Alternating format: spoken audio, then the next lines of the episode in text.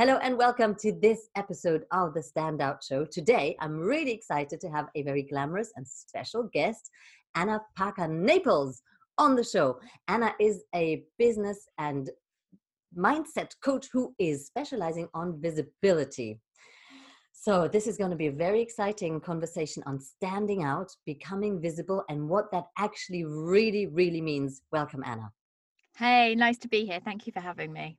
I'm really, really excited, especially because you're just launching your book. And and when I saw you come across my feed, beautifully lipsticked up and branded so fantastically consistently, I noticed that you have an entertainment in an entertainment. You have a background in entertainment. I am getting ahead of myself as well. So can we start off by by talking about that?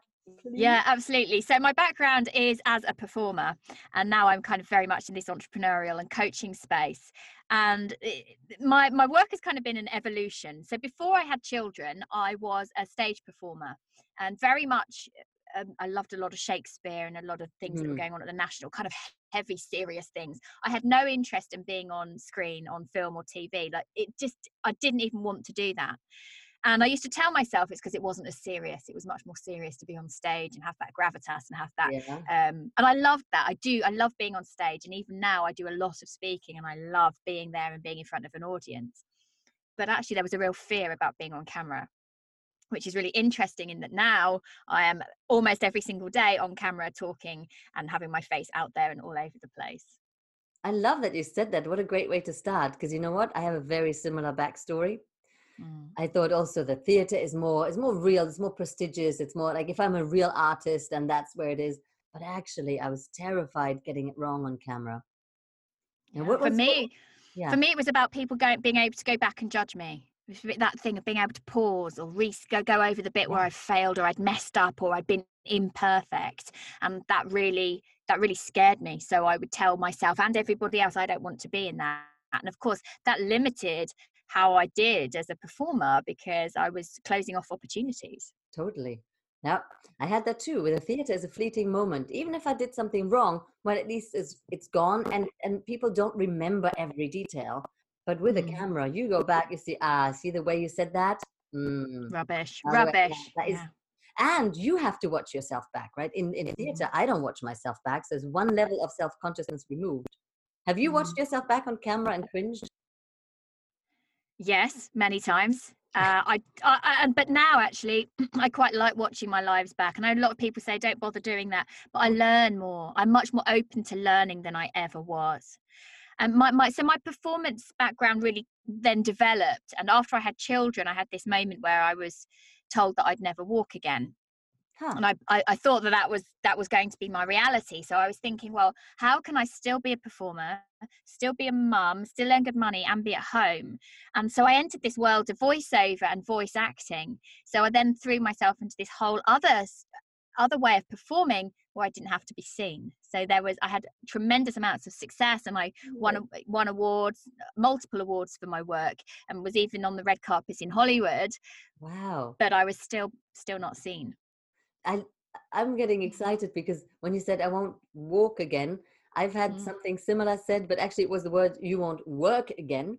But I've also had the words take the crutches home, you'll need them, said to me. And actually, because of that fear, what happens if my body is impaired, I uh, focused on singing from an mm-hmm. early age because I always thought if in case I couldn't walk or something happened, I could always sing. So there's a little parallel there as well. Oh, that's amazing. Really interesting. So for me, if I could never walk again, which was very much my reality 10 years ago, if I could never walk again, I could still use my voice and I could still perform and I could still be recognized for my talent and recognized for my ability, that I could still be at home disabled in the wheelchair um, yeah. and and protecting myself in that way. And so what's behind that is is a real desire to be out in the world and to be expressing yourself or what is it for you? So when i was I, I, talk about this in my book. When i was five years old i can remember sitting in assembly and being told that the special children in our school very special children in our school had been chosen months ago to be in a performance that was going to be performed for our county. And they'd been rehearsing it and they'd been on tour effectively. Ooh. and these were these were my peers and I hadn't been selected. And there was only a few who, there was maybe three children in my year group. And I can remember sitting there thinking, I can do that. Why haven't I been chosen? Why am I overlooked? Nobody sees my potential. And that I talk about this really early on in my, my book. What decisions did I make about the fact that I wasn't noticed and that I wanted to be recognized? And but at the same time i became aware that actually i'm really i was really good at speaking out loud in class. I loved it if i had you, you know when you're you're five and you're in class and you've all got to read aloud a sentence. I would mm-hmm. love it if it came to my turn. But at the same time i'd be a little bit embarrassed by the fact that i love it and nobody else does. Yep. So that kind of push and pull. And i ultimately those that thoughts and that programming that i shouldn't feel comfortable being this confident then was holding me back in many many ways and i think ultimately led to that point where my i then became disabled and limited and not just physically but in how i saw my ability to have a career a creative and professional career that i loved wow i this is this we're going deep so fast which i really really love mm. and my curious curiosity is now drawn towards the the disability piece like what does it mean you became disabled and also what, what happened so I in my third pregnancy I had a condition called SPD, symphysis pubis dysfunction, which is very common, except that I had the the worst case that they'd ever seen, and um, my bones became damaged around my hips, my pelvis, my spine, uh, and I I couldn't bear weight, and they had expect I had it from nine weeks pregnant, and then was in bed pretty much for eighteen months, and uh, I, I they didn't think that I would recover. I wasn't paralyzed. That wasn't true. So it's not like I ever um, anatomically it wasn't true that I might never recover, but the doctors hadn't expected me to be back on my feet. And they kind of made this one doctor made this joke don't ever expect to be wearing heels. Ha ha ha. Oh, so how, years how funny. I mean, how funny. But years later, that there I am standing on the red carpets in LA wearing the most incredible pair of heels realizing that in terms of show business hollywood is it and yes i might i might well have been doing voice work but i was socializing and networking with people at the absolute top of a very public industry. And I realized that if I can do this and I can be wearing heels and I'm recovered and I've got this level of success, this level of recognition, actually anyone can do it. And that's that's what I'm much more interested about teaching people to do than me continuing to do it for myself. And is the, is it an either or situation?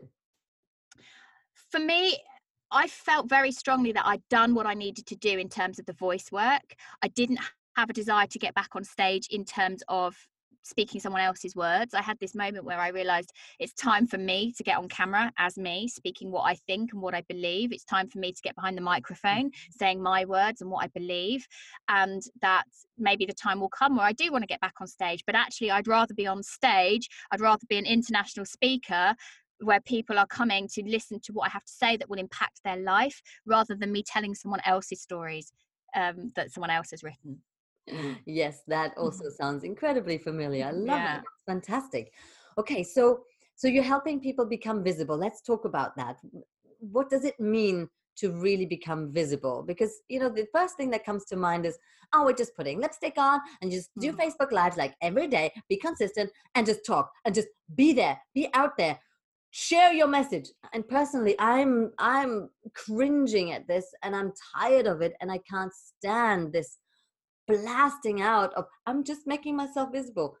What are you talking about when you mean for me it's about going back to what are your blocks about putting yourself out there? What are your blocks about connecting with the right people in your industry? What are your blocks around what you think you deserve in your industry what are your blocks around you thinking that you can or can't have the dreams or ambitions or goals that you you kind of yearn for mm. we all hmm. do know we're full of tremendous potential but we're sitting on it so what are you telling yourself and for me it's going back to those those root limiting beliefs that you hold about yourself that you might not even realize are there but prevent you from sending out an email putting on putting on some lipstick and doing a facebook live from doing a facebook live in the first place from even putting posts on social media I believe that there are many people out there who have the ability to impact the world and impact other people's lives, but they are so drawn into the story of not quite being good enough and not deserving enough and being judged that they stop then having that effect on other people.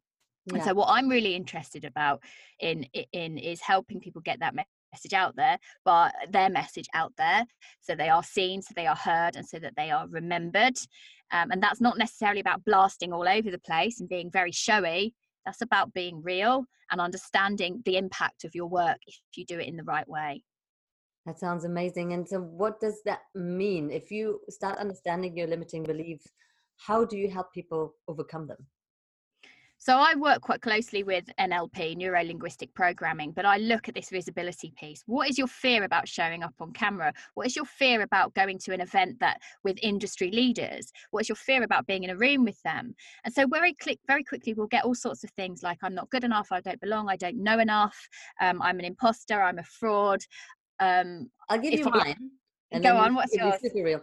Um, mine would be if I'm in a, let's say I, I want to get more into corporates and let's say I go to the board of directors and I present myself, there is something that goes, ah, but I'm not that corporate. Oh, but I'm I'm a bit more stupid. I'm I've not gone through academia, even though I maybe I, I could have and I should have. And so yeah. there's this silent kind of, well, I didn't really make myself into what I could have been, uh-huh. and I feel stupid and inferior. Okay yeah. So that's really powerful language and what i show people is that the language you're carrying behind each of those fears is really impacting the results that you get. So one on the one hand it, it's common and normal to have that inner critic voice telling you those things because it's a protection mechanism that's been there for years and years and years potentially since you were tiny you know six months old even.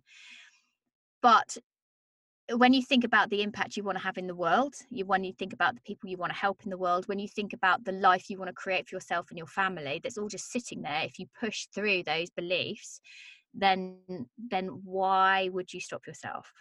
And so i'm interested in what those blocks are what's interesting is that our subconscious is always listening to what we say mm. always picking up on what we say. So if you're always saying to yourself or other people and listening to it and paying attention to it these thoughts that i'm stupid or i'm inferior well that's going to carry through everything you put out there or don't put out there. It's going to carry in your body language. It's going to carry in your level of connection or lack of connection in the level of rapport that you're opening yourself up to with industry leaders so for example in, in the corporate space.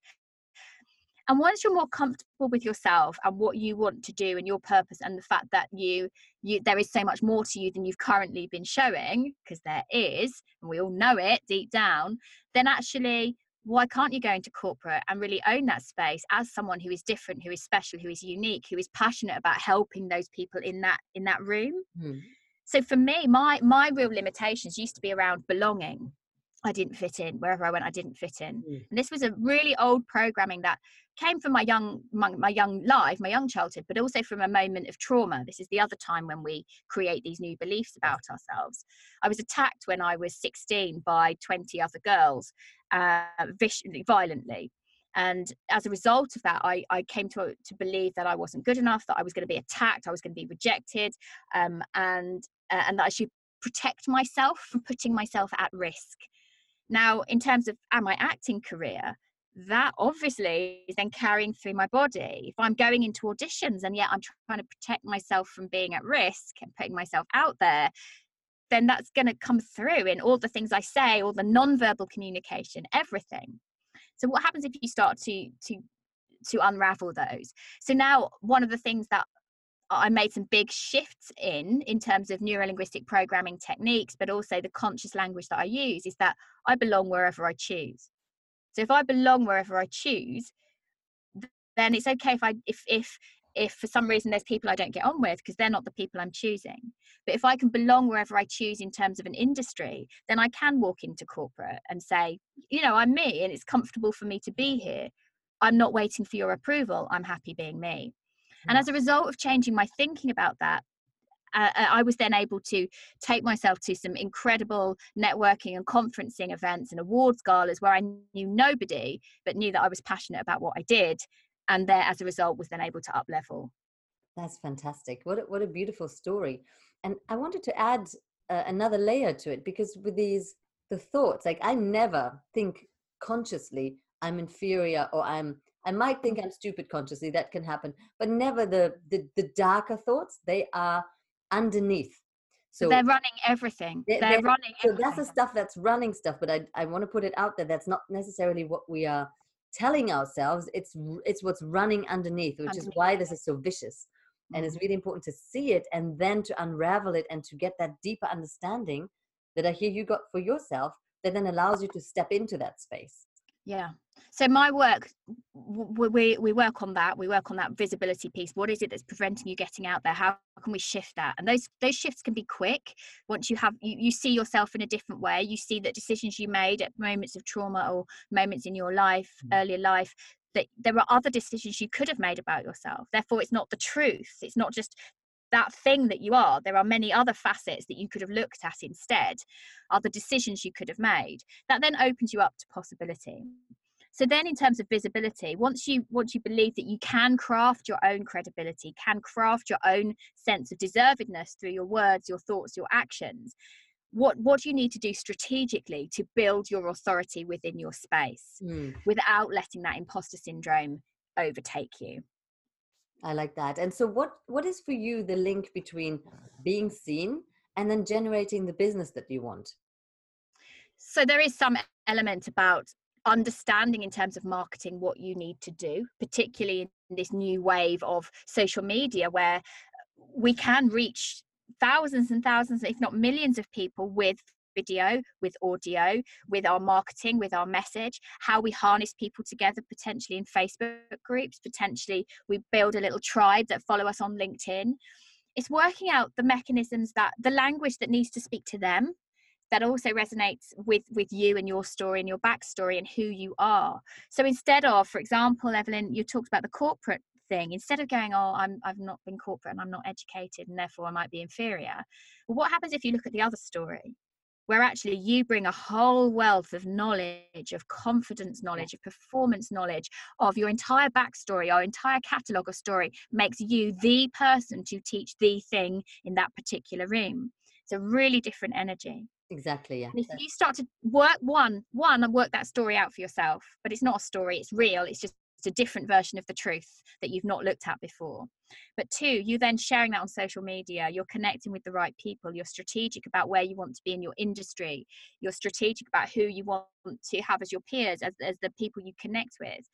Then over time, this kind of ripple effect happens where people know about you. You're clear about what you offer and who you help, and people can know about you, and you become that standout expert in your area because you are the person set, reminding people, "This is who I am. This is what I do." Yeah, and it's really um, it's fascinating how our minds work. Like that, my mind would compare itself with the mind of the CEO. I'm not trying to be the CEO. I'm okay. trying to help help him express himself as a human being, which is what I'm an expert at, not him. Yes, so it's yes. but it's but it's fascinating how still we do jump and and I hope I'm not the only one. But we jump and make conclusions and compare ourselves with the wrong things. And it's, yeah, it's fascinating when we pull that apart, right? So I think about it in terms of a, uh, an old set of filing cabinets that we've had experiences in our younger years, and those are now running the program. They're they're habitual. We do things in a particular way. We see the world in a particular way because we've been running those programs. And I like to think we have these old filing cabinets. For some reason, they're these vintage things. They're with all the runners hanging off, and there's papers stuffed, and it's overflowing. And that is essentially what our minds look like until we start to do some of this mindset work. And the mindset work and the NLP work is about saying, okay, what are my blocks?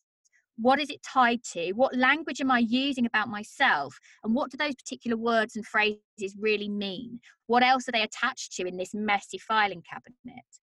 And for me, this work is about saying, well, actually, if I know that I want to put myself out there more, I want to have more success, impact, influence, income, well, actually, what my fears around having those, and often it will be I'm inferior if I'm, or even I'm, uh, if I get that level of success, I'm going to be rejected. My mum's not going to love me. If I'm going to become arrogant if I earn too much money, and so we're holding ourselves back because those those underlying thoughts, those words we're using about fear and success and rejection are, are, are stuffed into this messy filing cabinet. Mm-hmm. So, what I'm interested in is when you're very intentional about the language that you use and you're using language to, to support what you do really want without letting that inner critic voice come in or not letting it dominate you, then your filing cabinets become streamlined. They're maybe color coded and you've got rid of loads of papers and you've shredded it and it's all that rubbish that you're saying about yourself that you've had for maybe 30, 40 years, you've got rid of uh, because you understand actually that all the things that are holding you back were just a choice but so often we don't see the choice because we're so locked in our patterns yeah that makes sense now what what comes to my mind is that the nlp approach and this in the filing cabinets they, they mm. seem to me quite structured models um, I, I like to talk in the terms of masculine and feminine, uh, feminine, mm.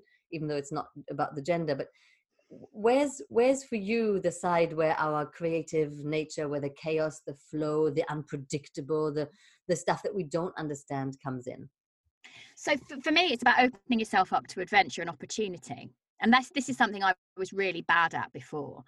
So I would say that's not for me because that's it was a very black and white thinking. That's not for me. That couldn't possibly work. They're not interesting to me. They couldn't possibly get me where I want to go. Mm-hmm. Whereas actually now I'm much more open and everything's I don't want to say grey. Everything's much more colourful, if you like. And I'm prepared to invest in time in relationships that I don't know or, or connections that I don't know where they're going to go, but they're exciting and they interest me. Um, I'm prepared to give things a go and see where that's going to take me. I'm much more um, open to seeing potential as opposed to saying that's a closed door or that door isn't for me i'm not even trying.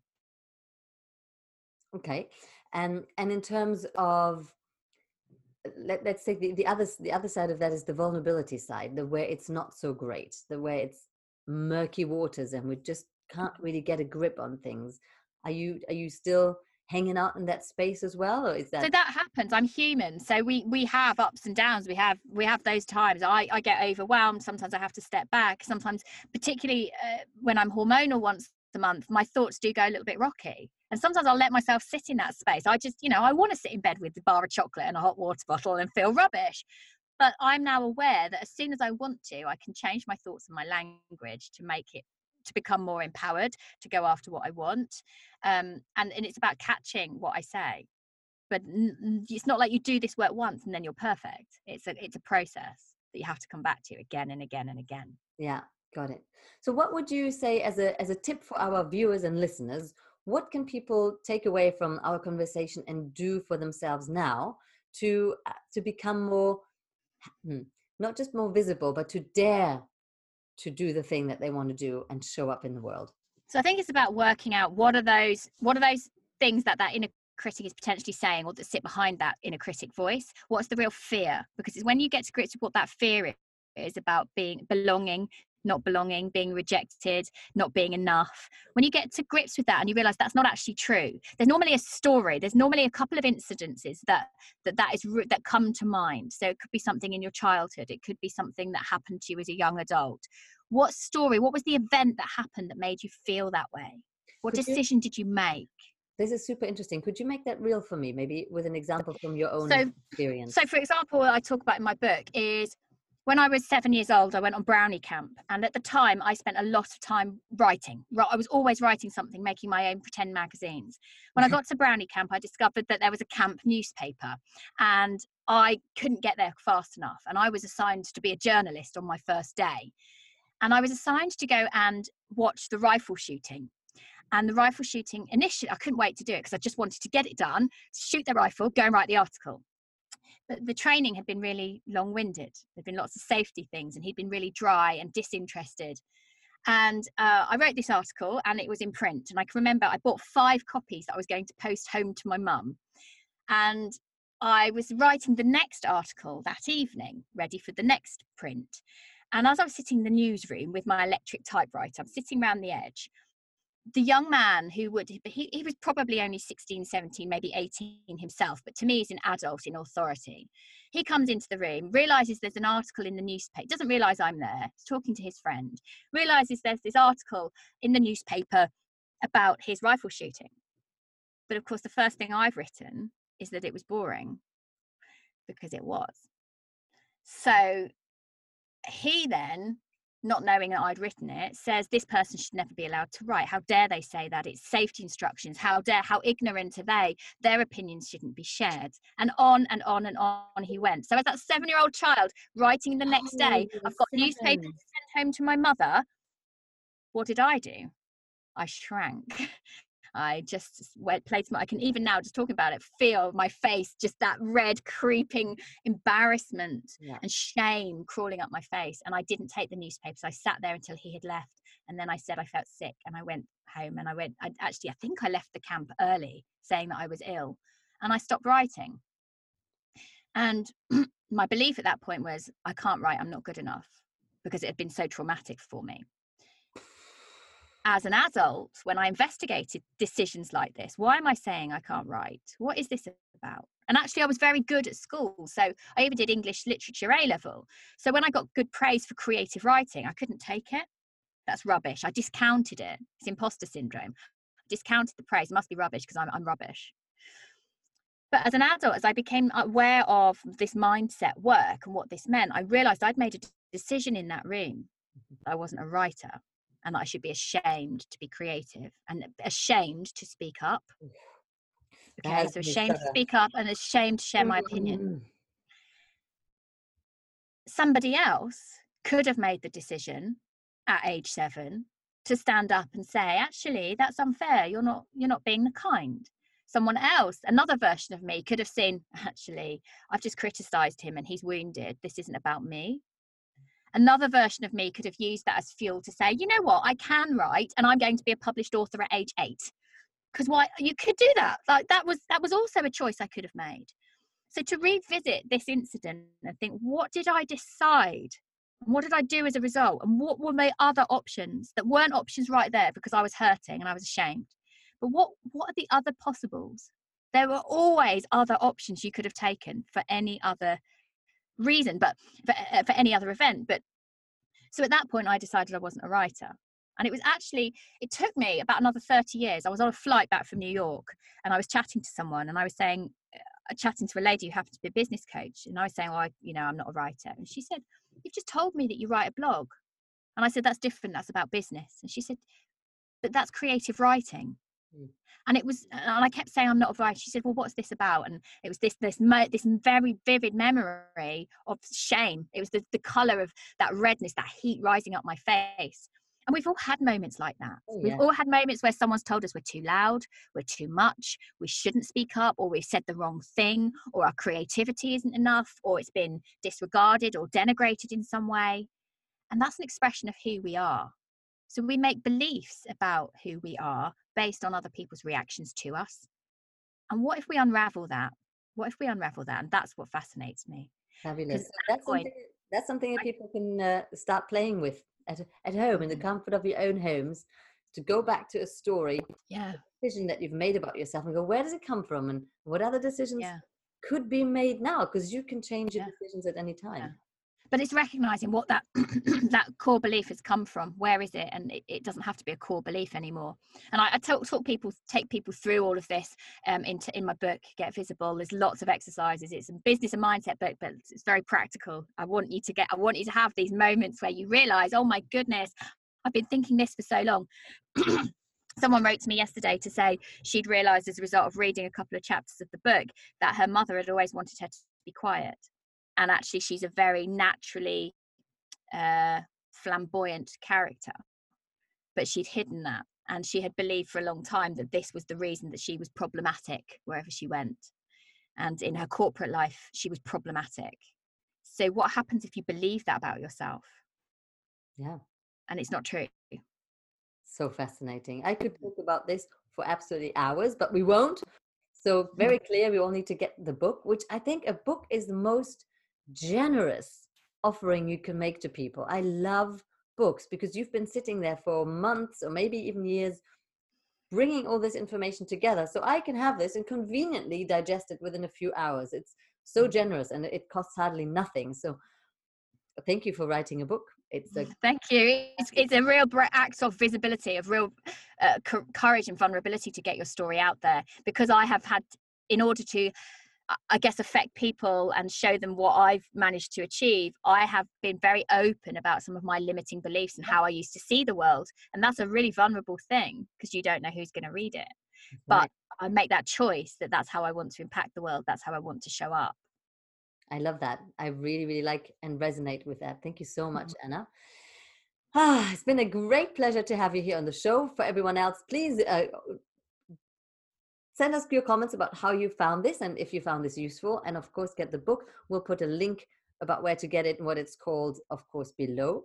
Have a wonderful day and good luck with the rest of the launch, Anna. Thank you so much. Thanks for having me. Thank you so much. Remember, everyone, it is a wonderful time to be seen on screen.